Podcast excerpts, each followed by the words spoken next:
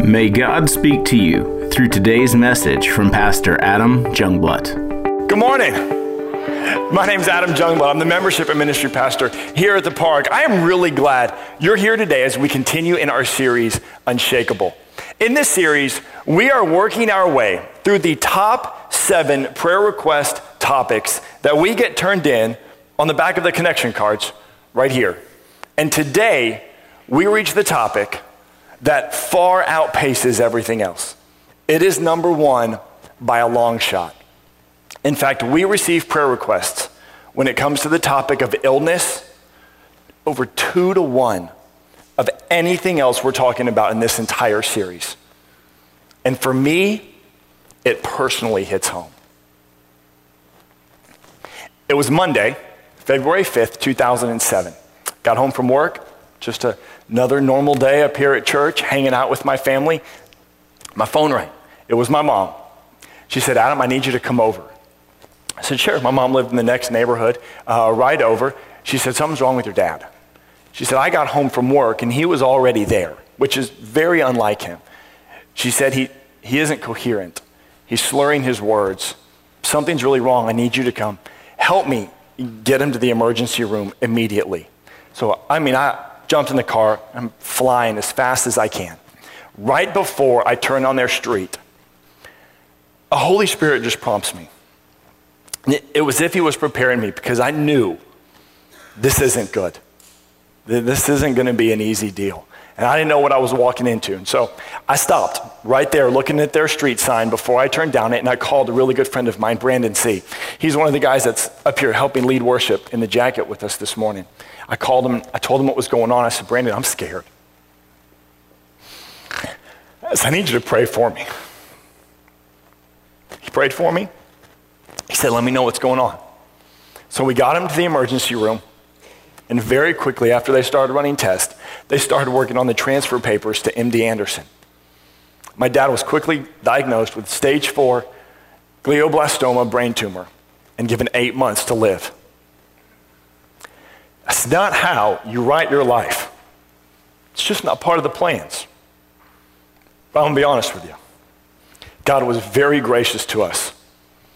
My dad passed away July 3rd, 2009. Two years, four months, and 29 days. Praise God. Eight months would have been far too short. Every day was a huge blessing. In those moments, the question that kept coming up to my head was why? Why? Why do situations like that happen? Why? God, if you can do anything and you're all powerful and almighty, why do things like that happen? Why does illness strike and completely change the course of our life forever? Why do you let this happen? You know, the truth is, most of the times we never find out why. Today's message really isn't about why, it's about when. When illness strikes, how can we be unshakable? Look. Illness can strike anyone, anywhere, anytime. Illness is not a respecter of gender, position, it's not a respecter of age, wealth, social status. It strikes without warning, sometimes without cause. And there we are.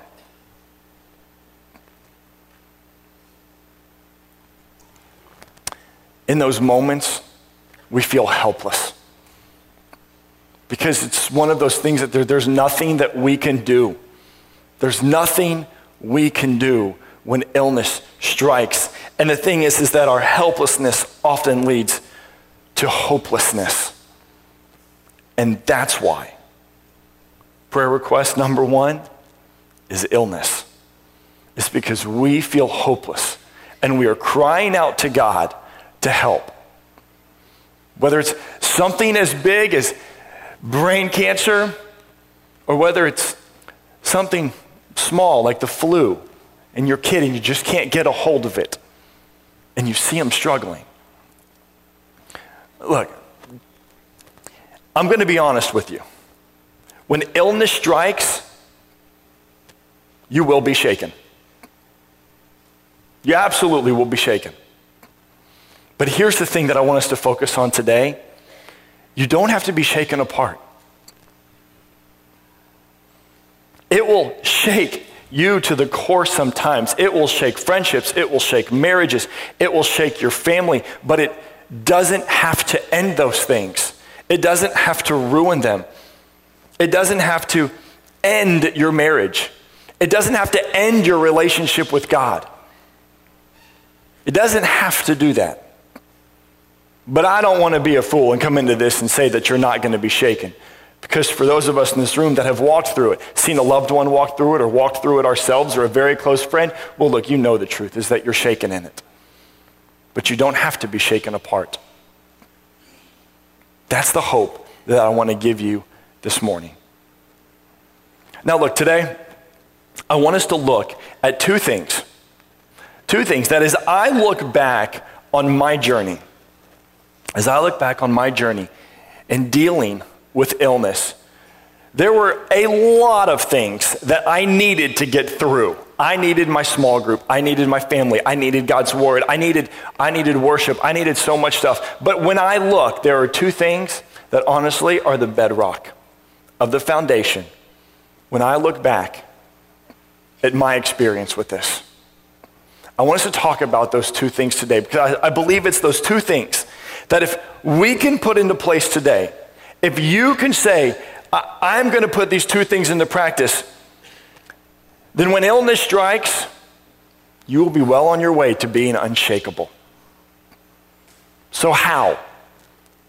How do I, how can I start become unshakable even in illness? Well, here's the first thing decide now to stay faithful. Decide now to stay faithful. Look, when we think of something bad happening to people in the Bible, one of the very first characters that jumps into our mind is Job from the Old Testament. If you're not familiar with Job, uh, let me just give you a quick synopsis. Job was the most righteous man on earth at the time. Satan goes before God and says, Hey, God, you know the only reason that Job is faithful to you is because you bless him so much? You see, If you let me go and remove all of his blessings, you'll see that his faith in you is conditional. And after I remove blessings, he will curse you to your face. God turns to Satan and says, Go for it. Look what happens in Job chapter 2. After a series of unspeakable things take place to Job, he is struck with illness. In Job 2, verses 7 through 10, it says, Satan left and caused painful sores to break out all over Job's body, from head to toe. Then Job sat on the ash heap to show his sorrow.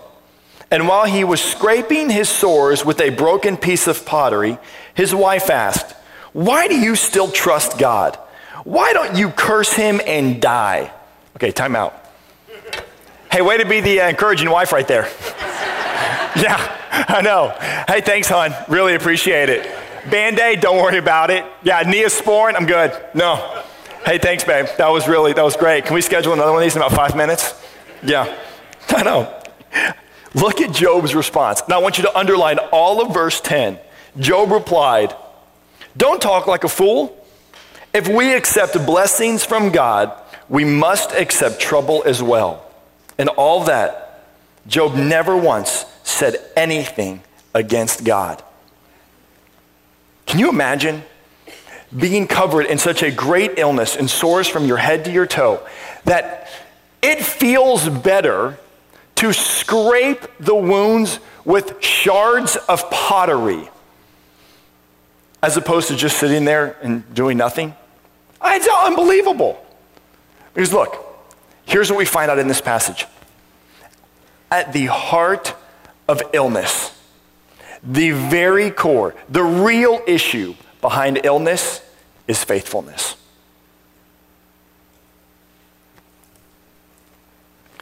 See, Job decided a long time ago that he wasn't going to turn away from God. He decided that he would remain faithful. You know, interestingly enough, if you look at this passage, Job actually thinks that it's God who's causing all of this horrible things to happen in his life. He thinks that God is the one who gave him the source, while we know looking back that that's not true. But yet, does Job get angry at God? No. Does he curse God? No. Does he turn his back on God? No. Is he angry, bitter, all of those things toward him? No. Now, his wife obviously is. But he he was not. You see, here's the key you have to decide beforehand to remain faithful. You have to decide before tragedy strikes. You have to decide before you're sitting in the doctor's office getting the diagnosis you do not want to hear.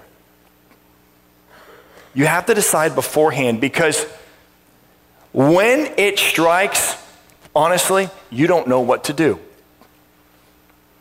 When the boils come from head to toe, you don't know how to act. When the news comes, you don't know what to do. When the phone call, when the email, when illness strikes, in that moment, you do not know how to act. But if you decide now, today, to remain faithful no matter what, then you'll already know how to act. You see, Job made that decision. Job made the decision long, long before it. Hey, if we're going to accept God's blessings, well, then we're also going to accept any trouble that may come our way. He was not shaken apart. Um, he was shaken. He was sorrowful. He was hurting. But he wasn't shaken apart. Job's wife was. She was shaken apart. She was shaken apart, watching a loved one of hers walk through illness to the point that she was basically cursing her husband. Why don't you curse God and die? I'm pretty sure that's not how their marriage was. I'm pretty sure that that wasn't the relationship that they had. Obviously, she had lost her trust and her faith in God and she was spiraling out of control. It's easy to see the two sides in their marriage of who made the decision beforehand and who didn't know how to act when illness struck and the choices that she made. Look, let me tell you this.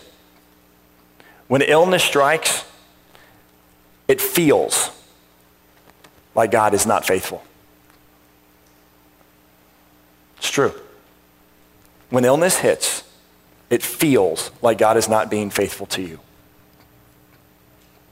It feels like He's absent.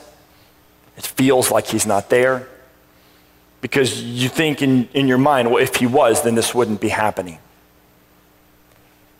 And when you're feeling like God is not faithful, well, then it's easy for us to abandon the whole thing. God is not unfaithful. God is faithful. God is faithful. He is worthy of our praise. He is all powerful. He is all knowing. He is all loving. He will never abandon you. He will never forsake you. He loves you so much that he sent his one and only son to die on a cross. That if we place our faith in him, all of our sins and mistakes are forgiven. And we can spend eternity with Him in a place the Bible calls heaven. Look, God's worthiness is not dictated by the circumstances of our life. It is not dictated by how I feel in a moment of whether I feel God is faithful or not. No, God is worthy because my Bible tells me so. He is worthy. He is faithful. He will never abandon you, He will never forsake you. But it's easy to forget that when you're lying on an operating bed, prepping for surgery. It's easy to forget those things if you're sitting out in the waiting room, getting reports from the doctor every hour. that surgery goes on. It's easy to forget that when you're getting the news and the diagnosis and you're hearing what may come. It's easy to forget that when you're waiting by the phone to get the update. It's easy to forget. So decide today to stay faithful. Decide today to remain faithful. Now, look, I'm not telling you that, that it, you're not, if you make the decision today, that you shouldn't feel sad. I'm not saying that you're not going to hurt. I'm not saying that you're not going to cry. No, emotionally, you're going to have those moments and you're just going to absolutely lose it. But you know what you're not going to lose? You're not going to lose your faith. Is that instead of clenching your fist at God out of anger, you're going to embrace Him. Instead of pushing God away, you're going to press into Him and draw closer to Him. Instead of feeling hopeless from maybe the news that the doctors tell you, you're going to run to His Word and you're going to realize that there is hope in Him. So choose today to remain faithful. Here's the second thing that got me through. When I look back on my journey with illness, it's keep praying no matter what.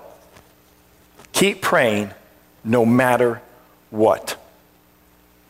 Look, before we jump into 2 Samuel chapter 12, let me give you a quick little background. Uh, David, has, King David has just been given word that through a series of unique circumstances specific to him, his infant newborn son is going to die.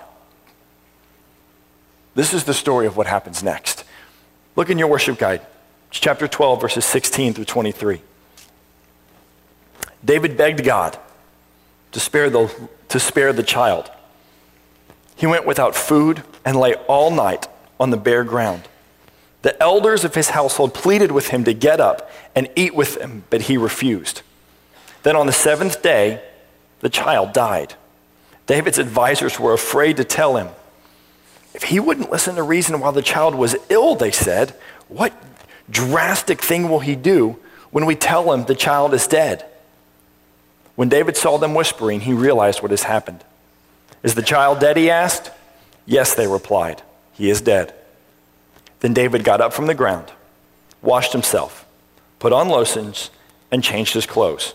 I want you to underline this next sentence. He went to the tabernacle and worshiped the Lord. Did you catch that? Immediately after receiving news, he got up, washed himself, and he went to the tabernacle and worshiped. Here's what we know from that David had already made the decision that no matter what may come, he was going to remain faithful. The decision was already made. So as soon as he got word, he already knew what he was going to do. Look at how it keeps going.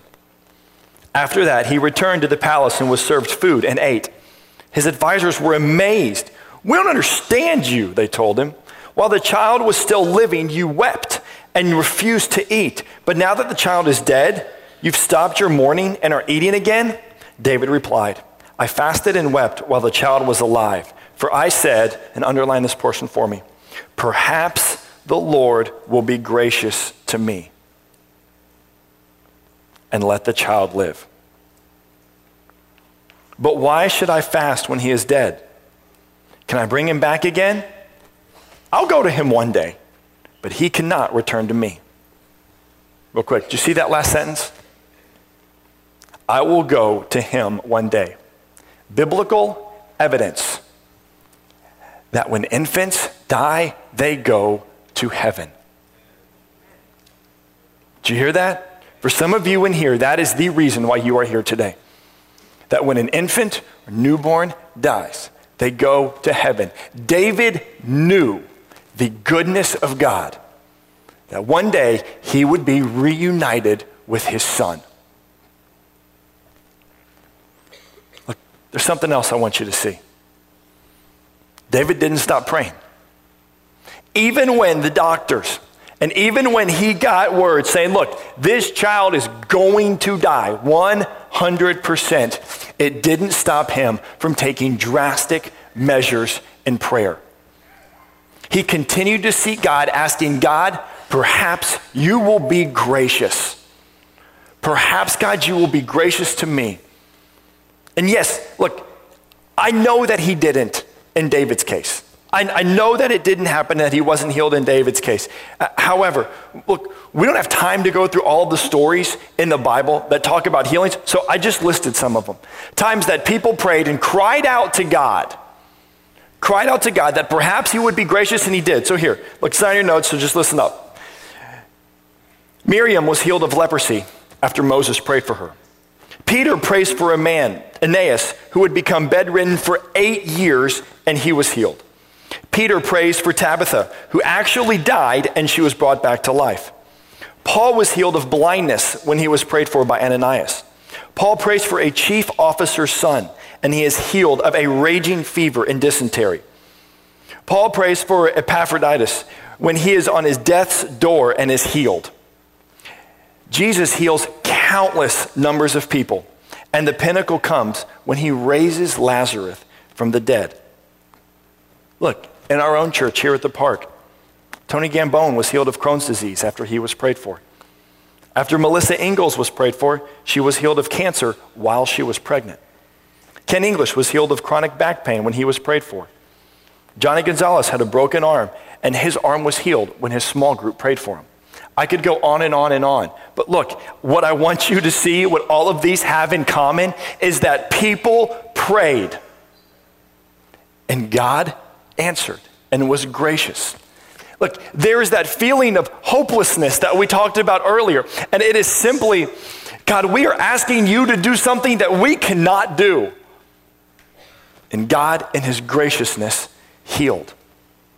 So when you find yourself in those moments, pray. Don't stop praying no matter what.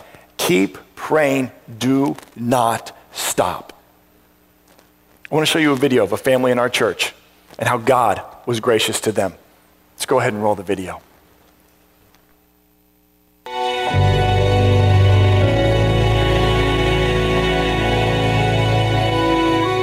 Uh, I'm Wes Dempsey. This is my wife, Rhonda. And we have two kids. We have um, a daughter that's now 12. Her name is Leah Dempsey. She was um, very adamant that she needed a sister. And we had another baby, and her name was Ashlyn. Was around April, and Ashlyn was three. She ha- uh, sat on her little potty and she um, went to the bathroom, and the whole toilet was filled with blood. I called the doctor and she said, Bring her in. She probably has a UTI and we'll treat it. And I thought in my heart, This is not right. We started her on antibiotics and antibiotics weren't working and things were getting worse. My doctor said we need to get an ultrasound we waited by the red phone to get a call from our pediatrician who said, We're going to ambulance you over to the main campus. She has a very large tumor in her bladder. And um, I got a call. Was standing out here one morning and the phone rang. The doctor on the other end said, I don't have very good news for you. And I couldn't even breathe. And she said, Ashlyn has a very aggressive cancer. I was so angry. I was so confused. In my life, I hated, I hated God. I was so angry. Um, she was already to stage four, and um, we had to work fast. To look down in recovery at your three year old and see a big old port coming out of her skin. And she said, Mommy, what is this? He said, That's where your medicine's going to go. It's going to make you all better. What are you going to say?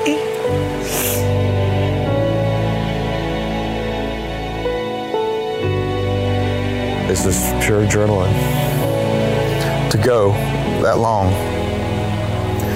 and watch your baby go through that. After the second round of chemo, we went in for our first CT scan to uh, see if the treatment was working. We got there, Doctor walks in, your heart stops, stop breathing, and he's just smiling. He's like, the treatment's working. And at that point, I just, I just, I, I just let it all go. It was amazing to get that news.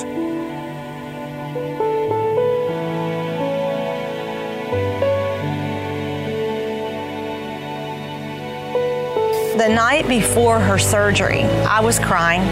And she said, Mommy, why are you crying? I said, Because you are such a miracle. She said, Mommy, you know I talk to God all the time. And I said, You do? What does He say? And with all of her heart, all of her soul, she said, He tells me He loves me all the time. And you don't have to worry about me. And I just started crying.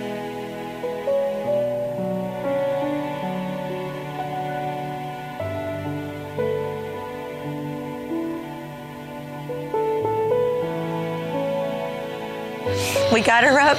She got into a wheelchair and she started walking around. She said, I want to walk.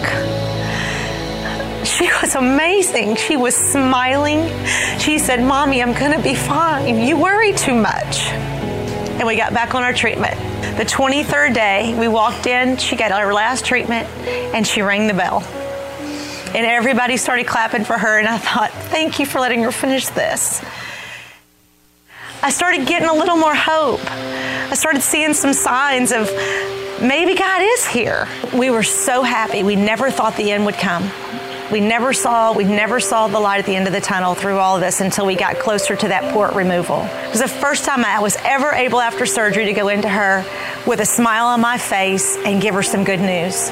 And we came home, and that's when we started our new life. Lee is back into our life again. We spend every ounce of our time together because until something happens like that, you run full speed, fast pace, and you forget about what's important. And I prayed every night that God, if you if you can just heal her and and and give her a chance to live out her life, I will share your glory and your story with everybody I come across.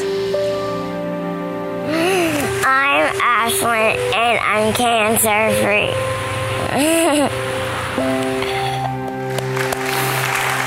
yeah. Look, there's so many parts of their story that we, we just couldn't capture in the deal. It'd be more like a movie.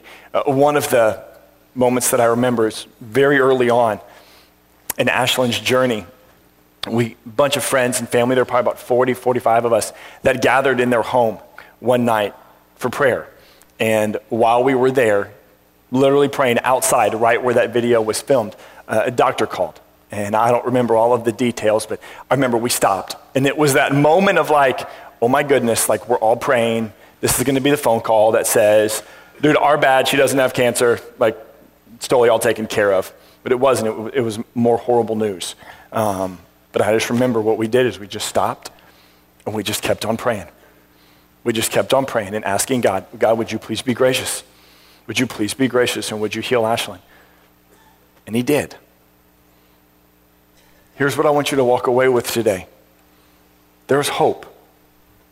And you can do this. For those of you that are dealing with this right now, we would love to pray for you. That's why we have moved our prayer portion to the end of the service. We're going to have a time where if there's anything going on in your life, specifically an illness, we'd love to have the chance to pray for you. But look, it doesn't have to be illness. If anything's going on in your life, we'd love to have the chance to pray for you. But I want you to decide today that you are going to remain faithful, no matter what may come. And I want you to pray. And I want you to pray. And I want you to pray. So before we get to our time of worship, I want everybody to pull out your connection card. Flip it over on the back, and I want you to take a step or next step based on the message this morning. Maybe for you, it's this first one. I will tell God today that I will remain faithful to following Him no matter what happens in the future. Is that you? Would, would you make that decision today? How about the next one? I will stop being mad at God for something that happened in my past. Are you still struggling in your relationship with God because something happened? Look, choose today to not be mad at God. Don't shake your fist at Him, but embrace Him. I'm asking God to be gracious and to heal someone I know. Maybe for you, it's the next one. I commit that when I pray for healing, I will not stop praying. It's not a one time prayer and then you're done. It is ongoing. Do not stop. Maybe for you, it's this last one. I want to come and be Christ follower today for the very first time in my life. Like I talked about earlier, there's never come a time where you've asked Christ to come into your life and be your Lord and Savior and commit your life to follow Him. Would you do it right now? There's a sample prayer at the bottom of your sermon notes. You know, I want us to take 30 seconds. In just a second, I want everybody to bow your head. And I want you to look at these next steps, and I want you to truly commit to the next step that you've taken. I'll give you 30 seconds. At that time, if you want to become a Christ follower, then pray that sample prayer at the bottom. But let's take 30 seconds and let's do business with God.